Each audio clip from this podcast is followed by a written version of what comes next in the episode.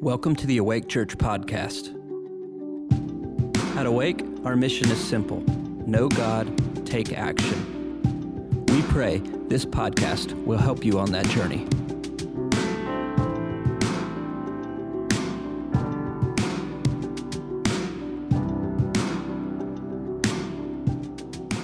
All right, uh, I'd like to give you a little bit of an update related to property type of things. Um, I mentioned several months ago that we had, uh, we've had since 2006, we've had land that we were originally going to build on, and then um, we decided not to and felt like it was best to, to find something else. Of course, we purchased separate land with, with buildings. But the land that we have, uh, we've been praying about it selling, and it has been for sale for over a decade and has not sold. And one piece of it sold 11 years or so ago, right when we needed it the very most. Actually, it was 10 years ago, um, which helped us from going in the red. It was perfect timing when we were doing the upfit for this building right here. And uh, since then, nothing has sold. And, and now that we are looking towards something else, we just put it in the Lord's hands. Would you, would you do this? Uh, if this is the right time, or if you want to keep it, we'll keep it and use it for other things. Well, uh, couple of weeks ago, we sold one piece, um, just over an acre. We had actually people competing for this. And now, uh, this last week, we just uh, signed a contract on another 25 acres to be sold at the end of mid November. Yeah, thank you, Lord, which is amazing because what that will do is give us a good amount of the cash that we're going to need for the next loan. So the Lord knows all this, and I'm just so grateful.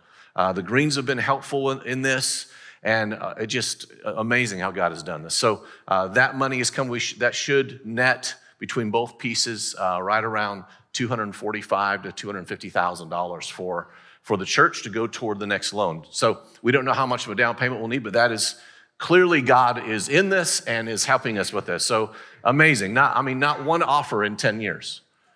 And then competing offers, and then the other one sold. So just, just incredible. The Lord's doing this. Yeah, thank you, Lord. So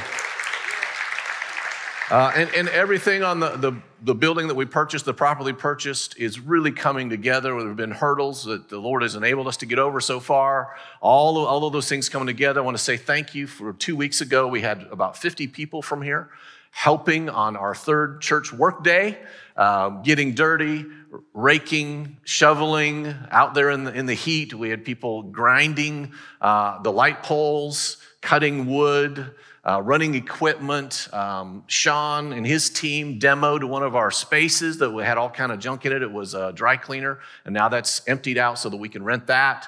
And just uh, want to say thank you to all of those who helped, who served, who labored. Yes, thank you so much. Really, really appreciate it. So a lot is going on there. We'll, you'll see, uh, actually, the front is, is done painting now. Uh, they're working on the back right now. You're going to see in the next couple of months new awnings going on, which will really make it look nice. The light poles will get painted. Um, the landscaping that so many of you helped with is really in a good place right now. And then we'll need to um, reseal and restripe the parking lot soon. That will really make it pop and, and look beautiful. But people are noticing. Um, you may even have people that you know that are saying something to you. We got people stopping by, asking questions what's going on here? Who are you guys? You're doing, you know, this looks so beautiful. So it's a huge change. The neighborhood is recognizing the change. And we're, we're pretty excited. We have people wanting to become tenants as well. So uh, some of the spaces that we have, there's almost like a backlog for them. So there's, it's really, really a great thing what the Lord is doing there. And that will help us toward the next loan as well. The more tenants that we can get in there, um, it's just going to be really, really helpful. Uh, drawings are being worked on, finalized architectural drawings for the upfit work that we're, we need to do, and then we need to obtain the financing. and working on all those things right now. Ask for your help, your prayers for all those things to take place as the Lord is helping us, just that everything would work out. He knows He's got purpose for us. It's, it's just a building, but buildings do have an importance. Uh, you're the most important, but the Lord wants us to have a place that we can uh, celebrate Him, use for ministry, uh, have a safe place. And I just, I'm excited about what he's, what he's doing. So that's just a little bit of an update there. Thank you. Our, our plan, just as a reminder, is to have financing in place Uh, and it wouldn't it be great if the Lord just gave us all the money so we didn't have to get financing? Well, we'll take that. Some people have had that feeling Lord would do that. So, Lord would just ask, may all the money come in. Uh, one of the things we've asked for and actually applied for is a grant for about $500,000, which would be free. So we'll, we'll know here in October as that progresses if that money will actually come to us. However, the Lord wants to do it, we'll take it. Um, but we want to move forward toward, toward this place. So um, the plan is to have the money or the financing in place so that we can start no later than January 1st on the upfit. We're looking at about a 22 week upfit so that we would move in uh, next June. So that's the, that's the plan. If all goes well, please pray that all will go well there. So, all right, that's, uh, that's the update. I want to transition over into part two of what I started last week. Uh, start talking about Christian history uh, from the time of Jesus till today and what has happened throughout this time frame. I, I focus especially on the first 1300 years or so during the Middle Ages, the Dark Ages, the, the, the, beginning, the first 300 years of great persecution and the church growing and uh, spreading across the world. Um, and, and now I want to talk about the last 500 years or so, especially since the Reformation and what the Lord has done. It's, there's so much for us to learn. And, and, and I mentioned this last week too that one of the, the, the commandment with the promise in the beginning in Exodus 20 with the Ten Commandments was to honor your fathers and mothers that it may go well for you.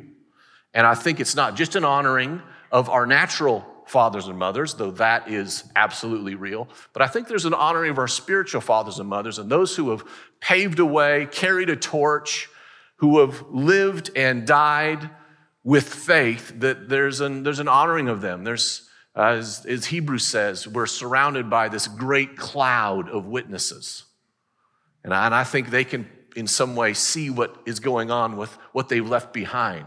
And it says they aren't, they aren't complete in one sense with what God put on their heart without us fulfilling what they left behind for us to do, to carry the torch further. It, it, it, we go together because it's one body. Those who have died and those who are alive, we're all one body of His over time, stretching out over these thousands of years. It's amazing. We get to, we're a part of something much larger than a little fellowship. We're a part of something huge, the body of Christ worldwide throughout history. So we have a part to play. Awake Church, this fellowship has a part to play. You individually have a part to play. So I want to talk a little bit about what has happened recently, or when I say recently, in the last 500 years, so that we can learn from these things. Uh, one of the things that is never good is when we don't learn from history, whether it's Christian history, whether it's natural history, whether it's for a country. Man, we want to learn from the mistakes so we don't do those mistakes all over again.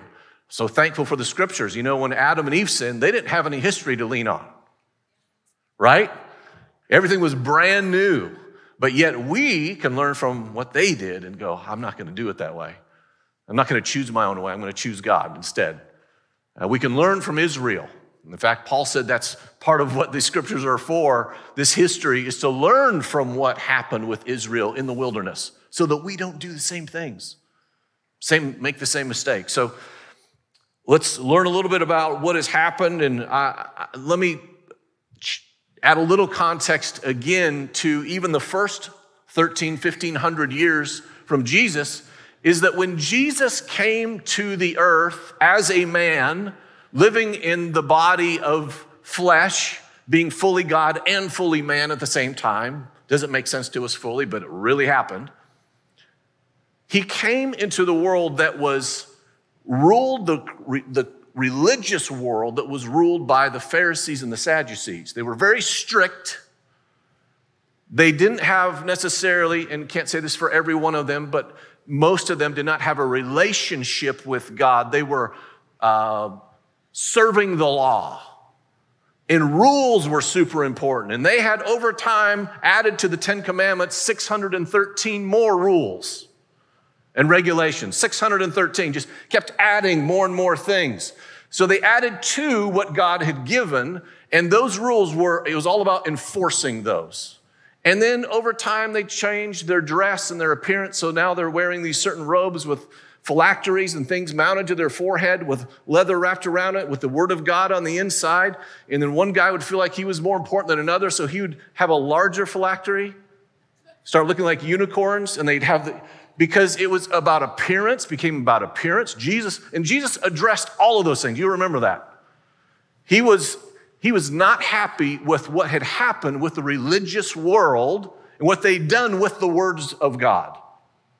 Like the heart that David had that said, God said, This is a man after my own heart. They had strayed from that and they were all about law and rules and appearance. And that, all those things combined turned into control controlling, and that they are the special elite class and everyone else not quite as special. And that's basically the realm, the era that Jesus entered into. And he went after that at the root. Reading Matthew 23 so clear when he, he really goes through there and goes after them. Some of the things that he blasted them for were loving places of honor and chief seats and respectful greetings and to be called rabbi while dressed up in their clothing that distinguished them from others. He called them hypocrites, devourers of widows' houses. He said, You make long prayers, but they're not earnest prayers. He called them blind guides. No justice or mercy. We're interested in justice or mercy, they're interested in law.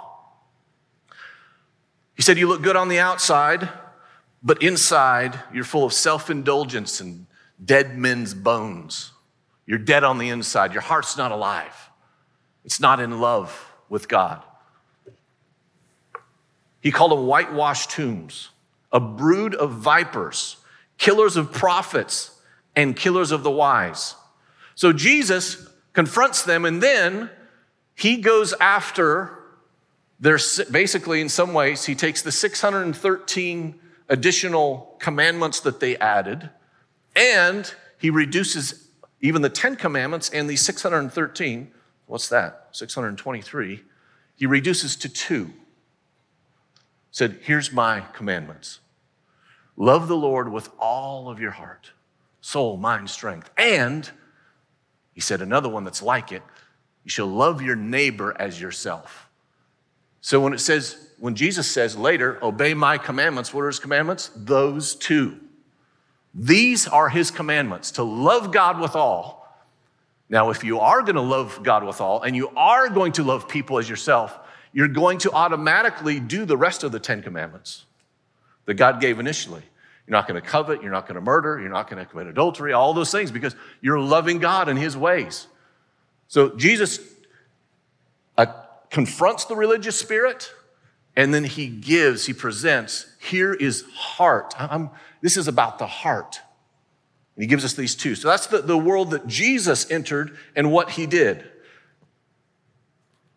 Well, when you fast forward after he the church is birthed, the Holy Spirit comes, he's inside of all these new believers, his body, now this thing called this uh, living organism called the body of Christ exists, and it starts going and living and is to do the works of Jesus and be the light of the world, and it was for the first 300 years, persecuted, spread around the world, missionaries everywhere, making disciples, growing people, schools um, of thought related to Christianity are, are, growing.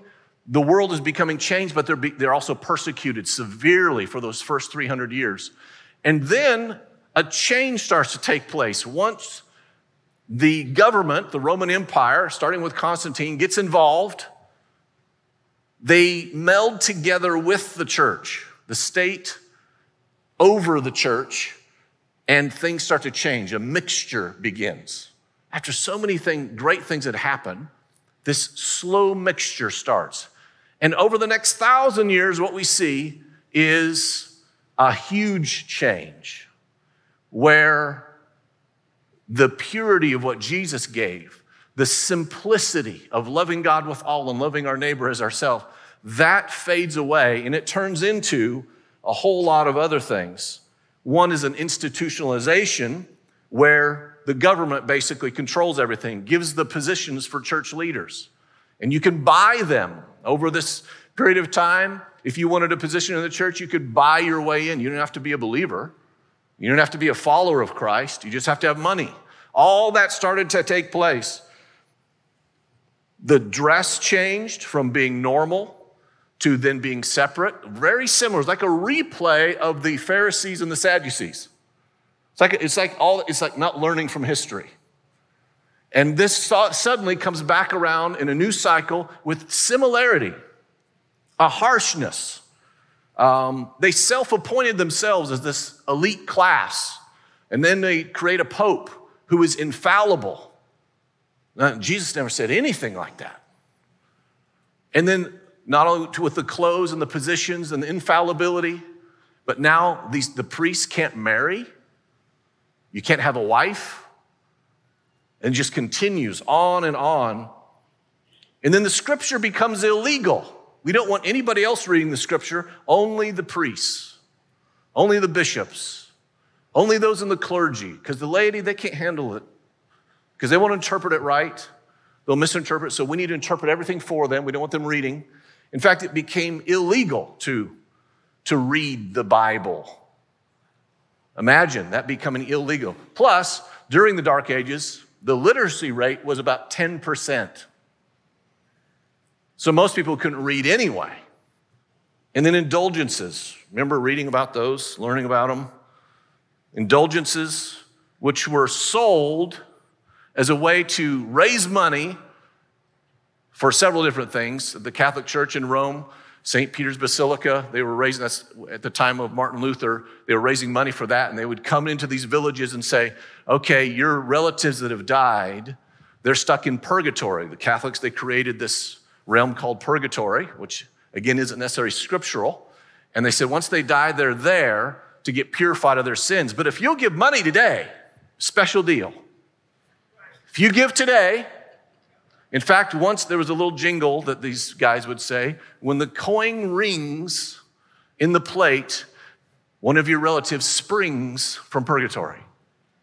So that was this little phrase started to go out. So they were getting money to cleanse sins from people stuck in purgatory. So they, now, of course, people who, in many ways, uneducated, they don't have a Bible to read, they don't understand this.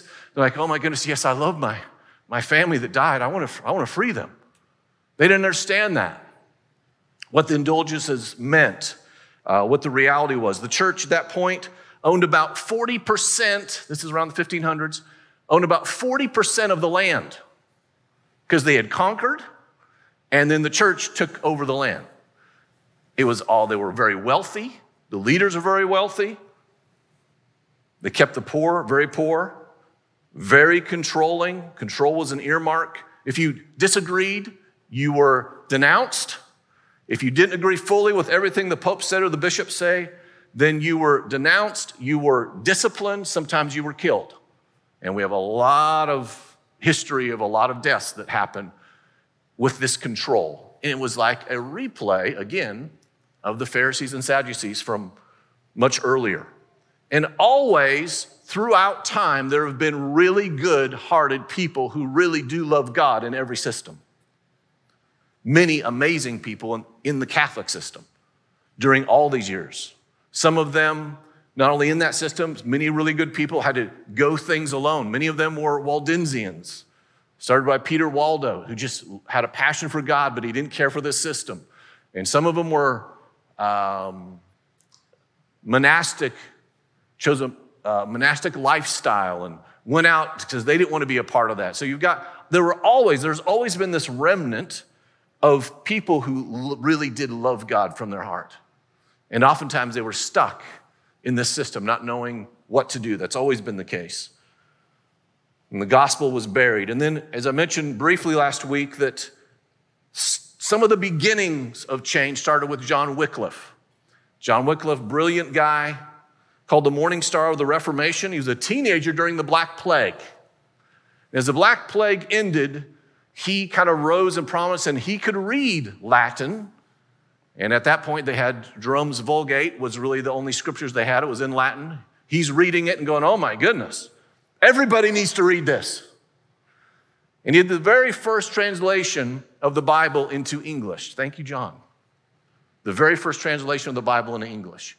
And it started to change people who could read and they're reading the Bible for themselves. They recognize what's this is really wrong, what's going on with the church. This is messed up. And of course, that caused a lot of problems with the church. They went after him.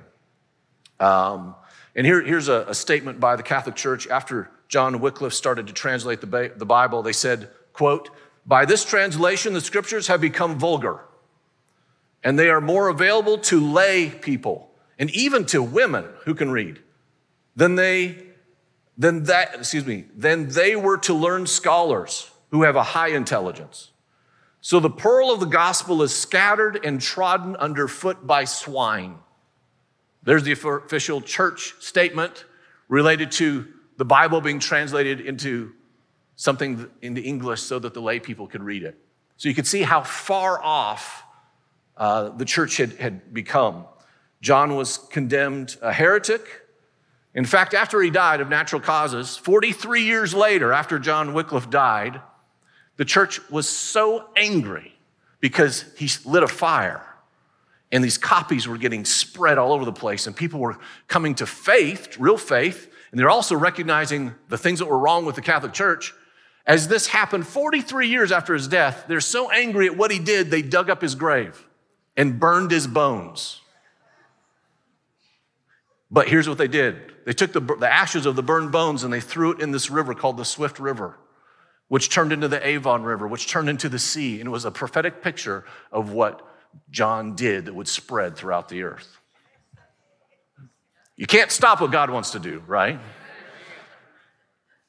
That's what happened to John Wycliffe. And now, today, in fact, I used to, before moving here, we lived in a little town called Waxhaw, North Carolina. And next door, two miles from us, is a one of the Wycliffe Bible translator bases. So Wycliffe translators, they are from John Wycliffe, and they have been translating the scriptures into all kind of languages people, for people around the world still today. There are 7,000 languages in the world today, and they've, they've translated uh, about 3,000 plus languages, not just Wycliffe, but some other groups. So we still have over 3,000 languages to translate into to give the scriptures to every language on the planet.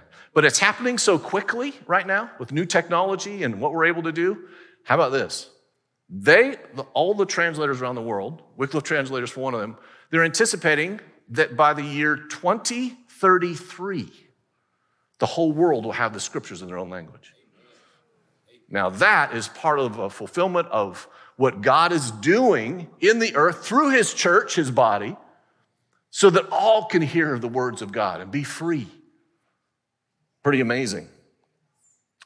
And of course, when John Wycliffe, the fire that he started, caught one of those sparks, one of the embers landed in the heart of John Hus, who lived in the 1400s, and he took that and ran with it too and said, Yes, everybody needs the scriptures. Yes, let's worship the true God. The Pope is not God. Let's follow the real king. And he started to teach. Well, he was burned at the stake. As he was burning, he said something. He prophesied. And his last name, Hus, in Czech, means goose. So here's what he prophesied He said, You can cook this goose, but within a century, a swan shall arise who shall prevail. He prophesied that. Then he died. And the uh, several people who loved the teachings of Huss became known as Hussites, and they started to spread, which is really where the Moravians came from. And they spread throughout Europe, Moravia, and the Czech Republic, and all over the place. And a hundred years later, actually 102 years later, this young monk who got saved by reading Romans 117 that the just live by faith, and he had a conversion experience named Martin Luther. 102 years later, after Huss is burning and prophesies this, Martin Luther nails the 95 Theses to the Wittenberg door. The swan had arrived, and he saw himself. He knew the prophecy of John Huss, and he saw himself. He recognized, This is me. This is me that he was prophesying. as he carried this word and he started to really the 95 theses were just questions he wanted he was protesting the sale of indulgences primarily and several other things he had 95 issues that he had with the roman church roman catholic church and he wanted to have a, a debate so he was protesting what they were doing but that turned into also a fire that started going all over the place and ignited really in many ways a revival and uh, several other things happened. Um, that protest, though, the word Protestant, you know the root word in there? Protest. They were known as the protesters, Protestants. They were protesting the Catholic Church. And then other people the Lord had really rose up during that period. John Gutenberg, who invented the printing press, he was a believer. The first book ever printed on his printing press was the Bible. Pretty amazing. That started to then, that changed everything. Now you got a printing press. You don't just have someone that's taking a year plus to, to transcribe. Now it's cha-chung, cha-chung, cha-chung. That, that, that really changed a lot of things. And then very, very few, or excuse me, several other known leaders during this Reformation period. William Tyndale, another guy from England, translated the Bible in English from Hebrew and Greek for the first time, not just from Latin. Zwingli, one of the, when you think of the Reformation, usually three people come to mind. Uh, of course, Martin Luther, but Zwingli would be another one, and then John Calvin. Zwingli was Swiss. Um, he read the scriptures himself, came to his own conclusions, really uh, took steps forward with this Reformation teaching and doctrine and uh, going back to what Jesus said and the authority of the scriptures, didn't believe that the Pope had all authority. So he moved forward, but then he, he also died by the sword, which uh, there was so much disagreement with these re- reformers amongst themselves. In fact, Martin Luther wouldn't even shake hands with Zwingli because of some of the things he believed about communion that he didn't agree with. So he didn't see him as a brother. So even though they each had some revelation themselves, they were becoming free themselves in some ways. In other ways, they were still bound. And they were, you know, it was a process that they were getting, getting free. John Calvin, prolific writer, leader in Geneva, Switzerland, he was rising. Of course, John uh, wrote a lot of good things, but I disagree with him in many things as well. Um, he wrote a lot about predestination, uh, but his lifestyle, he was, he was a, a huge mixture. Um, he oversaw the torture of at least 58 people, one of them to death, because they didn't believe. Like John Calvin, uh, as he was, he was really over the city of Geneva, if you didn't show up on church on Sunday, like today, and he found out that you were home, he would send people to go get you and they'd take you to the public square and flog you with whips for not attending church. That is the harshness of some of the reformers. Zwingli was similar in that he believed, he still held to the Catholic belief of baptism as an infant through sprinkling.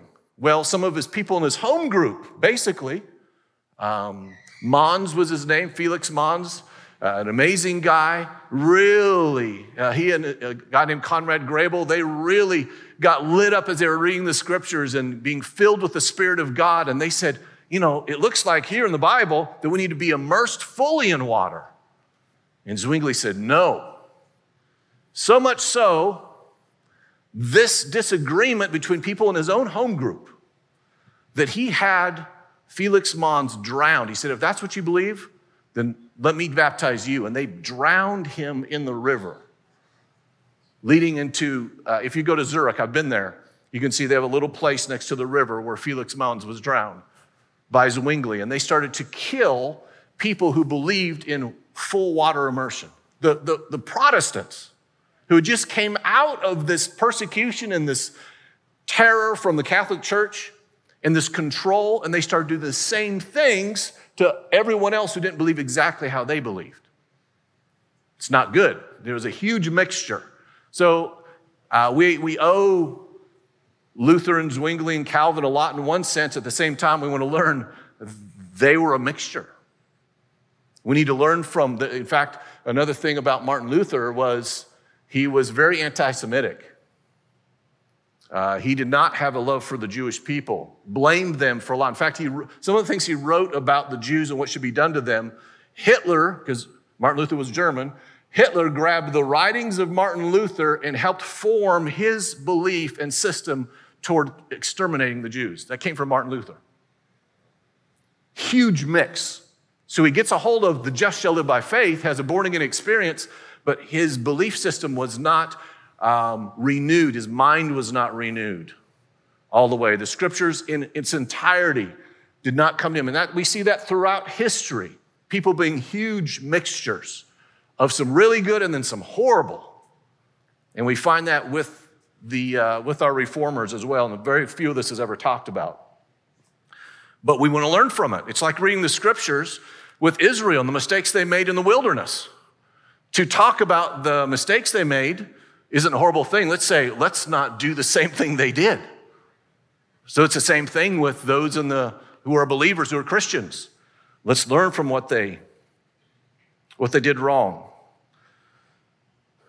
Okay.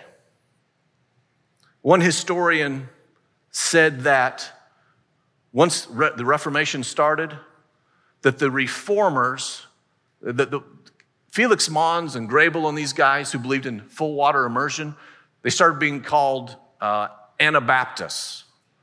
Although they didn't call themselves that, that was what they were called. But they saw themselves as the Swiss brethren, or the unity of the brethren, basically. And as the reformers started killing these guys, they killed thousands of them.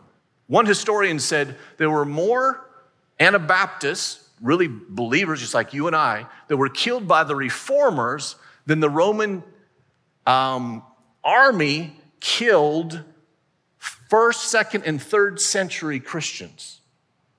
All those Christians who were, who were killed, persecuted in the first 300 years, the reformers killed more than that of their own brethren. They exchanged the Catholic system for another control system. If you're not going to believe how I'm going to believe, then I'm going to kill you. That was the harshness and the reality of what was happening in the 16th century. And then wars started between Catholic Church and Protestants called the European Religious Wars. There were eight of them, leading to the deaths of 10 million people. 10 million people. This is, uh, you know, Jesus talked about, we're going to read this here in a moment, about the church being one, united in faith. Well, we had a ways to go as we're basically killing each other. If you don't believe that, the way that I believe, um, and I understand, uh, particularly the Protestants wanting to get out from underneath the grip of the Catholic Church, the Roman Empire, but there's just a lot of killing that, that took, took place. And so we can learn a lot from from this. Some of the things we can learn, 2 Corinthians 10:5, is that we our war is not with flesh and blood. That's important for us as believers. The ultimate war is not a fleshly war. It is against powers and principalities in heavenly places. It's against the enemy. And that we're not to ever see one another as the enemy. And that same spirit, that religious spirit, tries to seep into the church today to see one another as the enemy, to see someone in a different denomination as the enemy. We've got to reject those thoughts.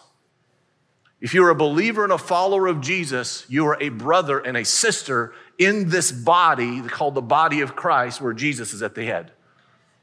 So I can, I can learn to appreciate someone in another denomination. Let's appreciate what the truth that they have.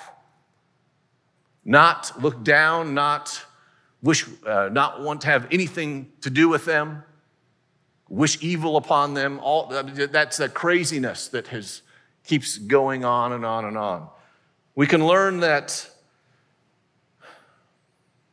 regardless of persecution that's happening, we need to stay true to Jesus. Learn that through the first three centuries of believers. I mean, that's when I think of the mark on them is they stayed true regardless of the persecution. You know what? They didn't even complain about the persecution.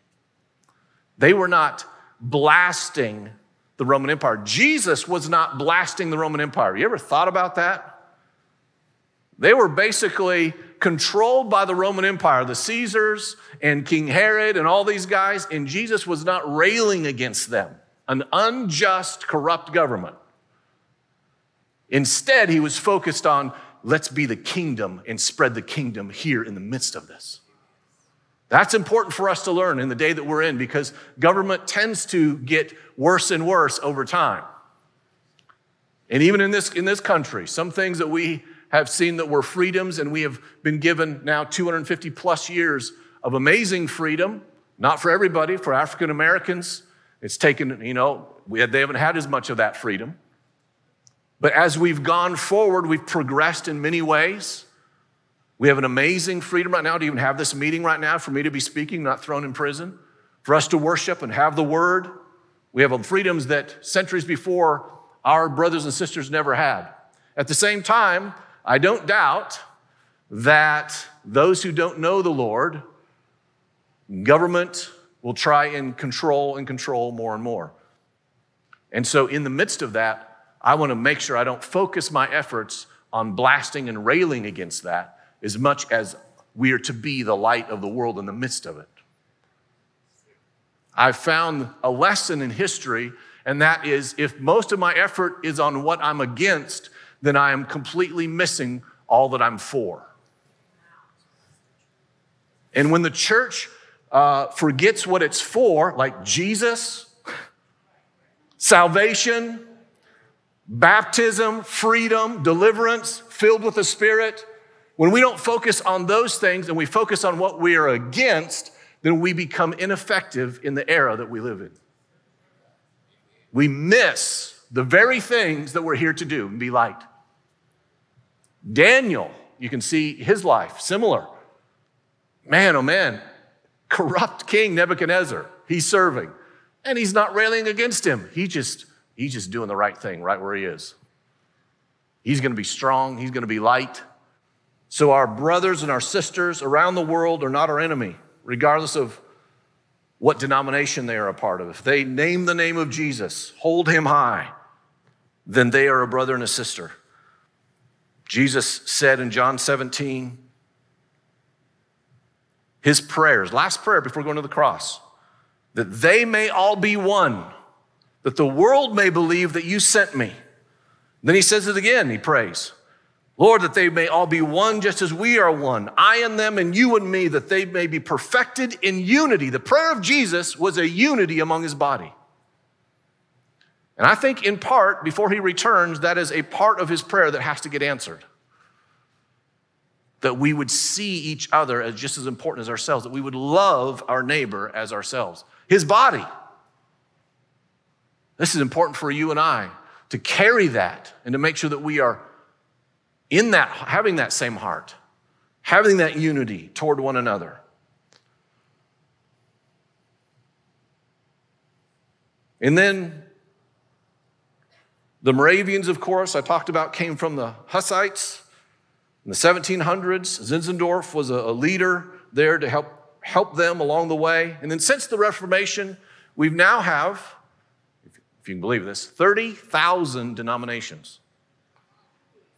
The body of Christ has turned into 30,000 denominations on the planet. And I understand uh, the reason for some of these, for sure. But oftentimes, what I was just talking about, instead of being uniting around what we're for, we tend to separate based on what we're against. And so, if you do something a certain way, then I'm going to separate because I don't like that certain way and that certain thing. So, let me do this thing and focus on this thing. And that has just happened so much. But boy, the Lord wants a renewing of the hearts of his body in this earth. That we would be for one another, love one another, and obviously before him more than anything else. in these, with these 30,000 denominations, there have also been some amazing things that have happened. As truth, I would say, is being restored more and more and more from the first century of what Jesus gave us. You can see, I mean, the beautiful, amazing things that have happened. I think in my lifetime, these 50 plus years of what has happened in the church around the world, some, I would say, many, many more great things than bad things. And we've had these great awakenings that have happened, four of them in our own country. First one happened in the 1740s with Jonathan Edwards and George Whitefield. Of the 300,000 inhabitants on, in America in the 1700s, 50,000 met the Lord during this time, this awakening. That's incredible. Started coming to the Lord. In the 1790s to 1840, Charles Finney and others, what they call the Great Awakening, the second one, camp meetings, thousands met Jesus. The third one, 1857, 1859, sparked after the stock market crash of 1857, and a businessman named Jeremiah Lanphier, he's just a business guy, he says, We need to pray. So he started a prayer meeting in the middle of the day. Handful of people start coming, and then a dozen, and then two dozen, and three, and then hundreds, and then thousands. From that awakening, a million people met the Lord. Started in New York City, 1800s. And then the Holy Spirit move happened with Azusa. First, it really happened, started with the Welsh revival in 1904 in UK with Evan Roberts. And then in 1906, I love this, William Seymour, an African American. His parents were freed slaves. He has his heart for Jesus. He's in LA. He rents this little shack, basically used to be a barn for horses. He rents this for $8 a month, this place, and he goes in there and he begins to pray. And he gets to, begins to pray. And he had such a humility he would, while he was praying during services, he had these little carts, um, like a, almost a peach basket type cart. He would put his head in there during the service. So people couldn't see him and he'd just be praying and praying. Well, the Holy Spirit fell on that place. Revival starts taking place. People start coming from all over the place, white and black. People from all different groups, ethnic groups start coming. And their hearts are catching on fire. They start speaking in tongues. Miracle after miracle, healing after healing takes place. These early 1900s in Los Angeles. And it's fun to read some of the news reports because you find that uh, people who were religious would go to check it out so they could look down and, and blast this thing and tell everybody how it's not the Lord. And so many times they went, and the Holy Spirit's conviction would hit their heart, and they would hit the deck and they'd start repenting of their sins, rolling around on the floor, asking God to forgive them, getting filled with the Spirit, all of a sudden having a new prayer language. And what happened from that, it's a little bit like the Moravians. When the Moravians, when the Holy Spirit fell on, the, on in Moravia, well, actually, it was in Germany at the time on Zinzendorf's property in 1727. When the Holy Spirit fell, all of a sudden their hearts ignited and they wanted to go and share Jesus with the rest of the world. And they really began a mission movement. Really, the first modern mission movement was from the Moravians. Well, similar happened here with William Seymour, with Azusa. These people, the, the Lord is in this room, and this, this revival lasted for nine years. As people from around the world came, and even just from the first year, this tiny little place, 38 missionaries went around the world. These fires of revival started spreading all over the place. And then, of course, the fourth awakening really, many would call this, some wouldn't, but in the 70s, the Jesus movement. How many of you in here actually were saved during the Jesus movement? I'm curious. Raise your hand high, I'm curious. Look at that. So that was that was part of that fourth awakening, the Jesus movement. Some people would say, you know, you could preach and preach and preach and people wouldn't listen to the Lord in the 60s. But in the 70s, you could sing Mary Had a Little Lamb and everybody was getting saved. the Spirit of God was moving. Those who raised your hand, something happened to you. You were probably a hippie.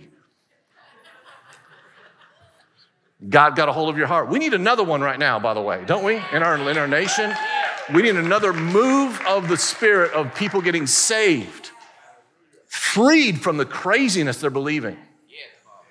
So only, only the Spirit of God changes your mind and your mindset, and we have the mind of Christ. But you can't have that unless you have Him. Amen. And so that's why the rest of the world thinks crazy things, believes crazy things, is living in a crazy way. That could be me. If I were them, I would think like them. So we need to pray for salvation. We need to pray for a, a move of the Spirit in our country and in the world again. It's, it's time.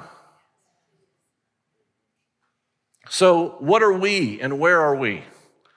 I am so thankful for the first three century believers who carried the torch of faith, of fire, of miracles, of wonders, of, of love for the Savior, and loving not their life unto death. I'm so thankful for those who lived through the Middle Ages and the, the dark years without having scriptures to read, having that taken from them, yet still holding a faith.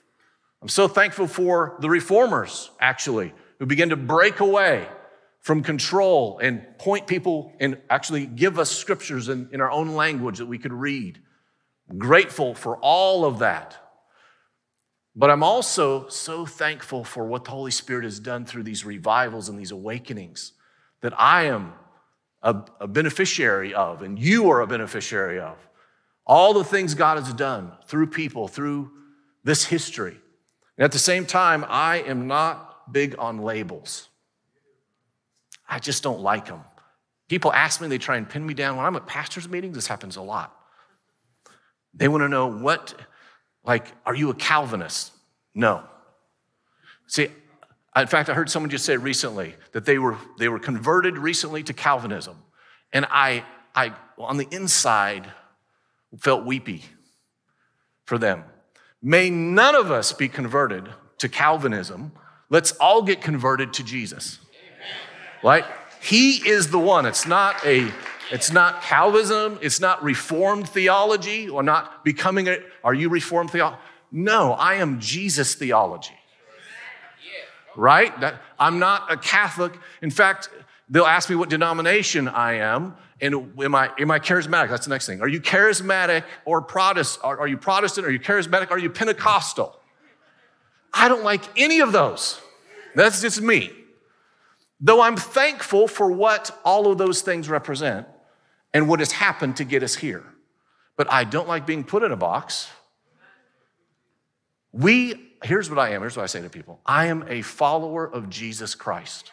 This is what I am. He is my theology. He's the one who has set me free. It's Him that I'm following. It's this word that He's given to us that I'm reading. But I don't want to be in a category that is um, someone's formation. Someone formed. So let's all call ourselves followers of Jesus, we happen to attend Awake Church.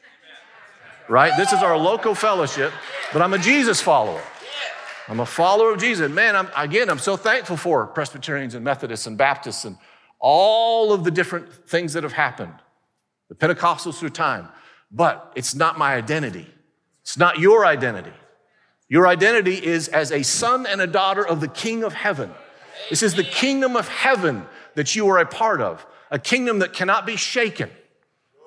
It's what you're a part of. You are a part of the body of Jesus Christ.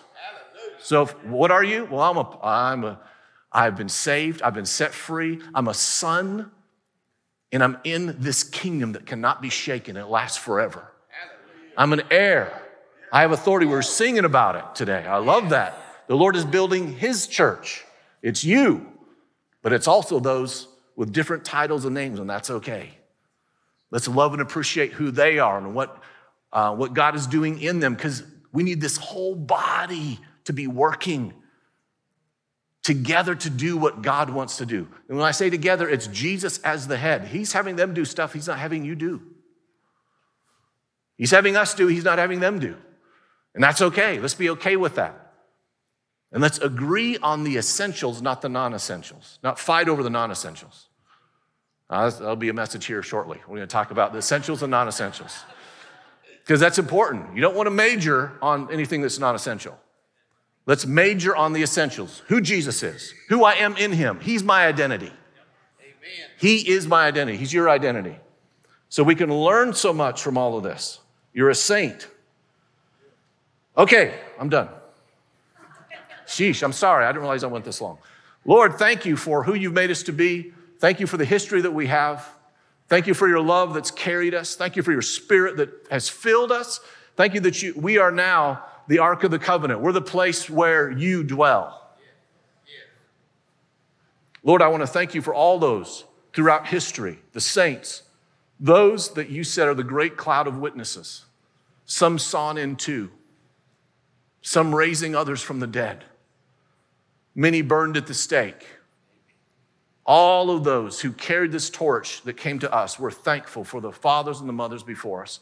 Lord, I pray that we would all live, every one of us, that we would all live so devoted to you, Jesus, devoted to you, the person of Jesus, not to a system, not to a formula, not to a format, not to a tradition, but to you and to follow you and live in your joy and live with hope, knowing that the greatest days are yet ahead.